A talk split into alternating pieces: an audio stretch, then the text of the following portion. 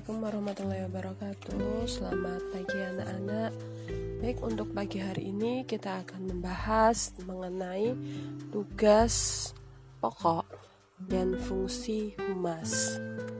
Ya seperti yang uh, sudah kalian baca Tugas pokok humas antara lain Yang pertama itu mengetahui latar belakang dari suatu keputusan yang tengah atau akan diambil oleh badan usaha atau organisasi.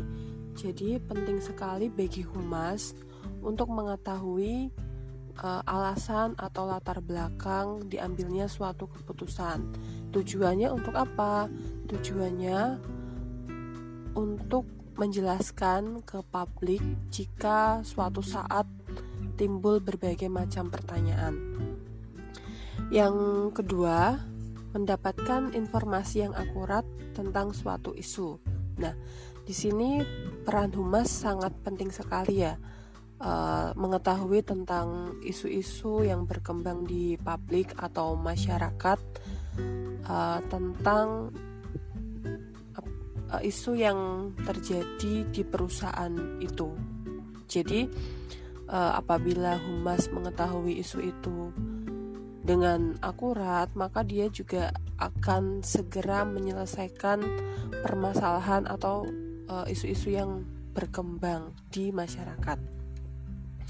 Kemudian yang ketiga, mengetahui tindakan-tindakan selanjutnya yang akan diambil oleh pimpinan terhadap suatu permasalahan yang sedang dihadapi.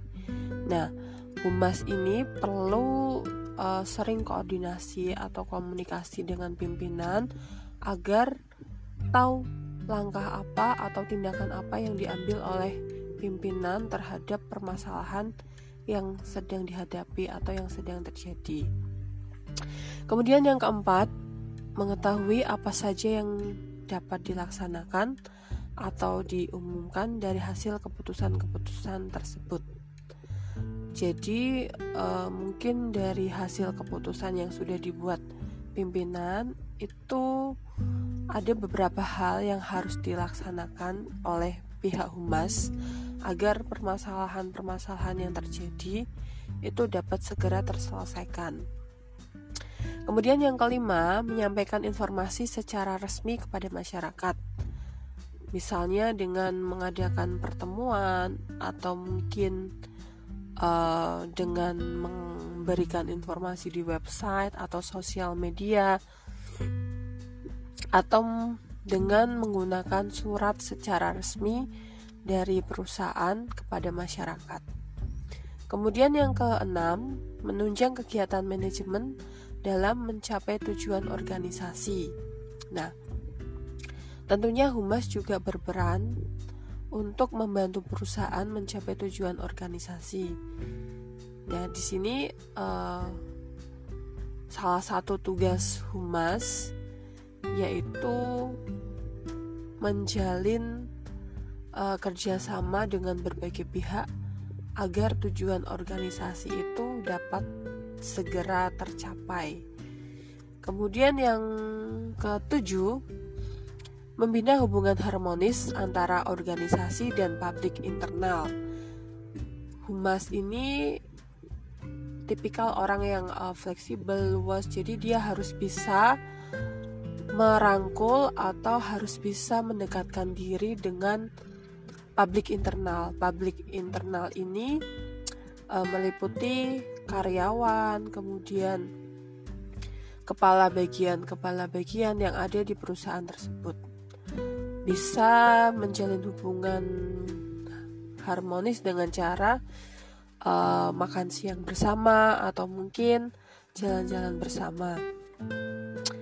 Kemudian selanjutnya menciptakan komunikasi dua arah dengan menyebarkan informasi dari organisasi kepada publik serta menyalurkan opini publik kepada organisasi. Nah, humas ini harus uh, objektif ya. Jadi selain menyampaikan informasi tentang perusahaannya, seorang humas juga harus bisa menampung aspirasi dari masyarakat atau publik untuk kemudian disampaikan ke pimpinan perusahaan.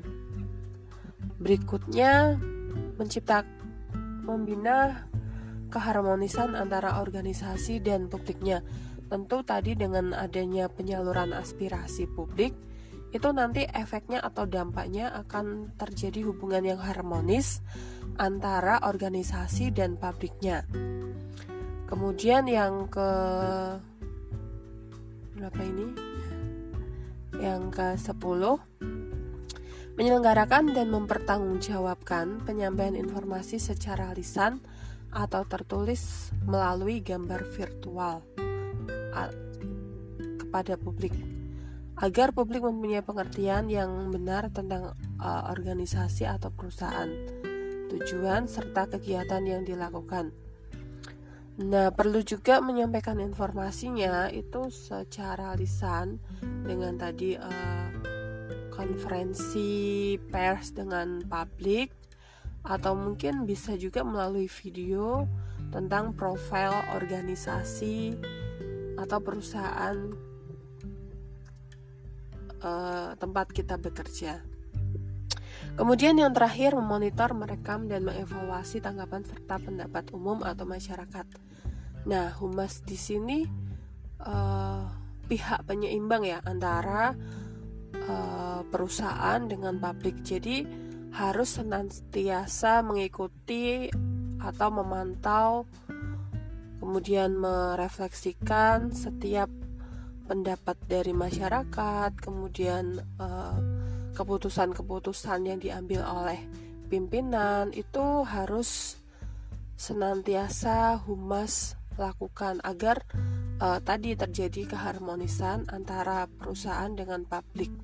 Nah, itu tadi tentang tugas pokok humas. Terima kasih.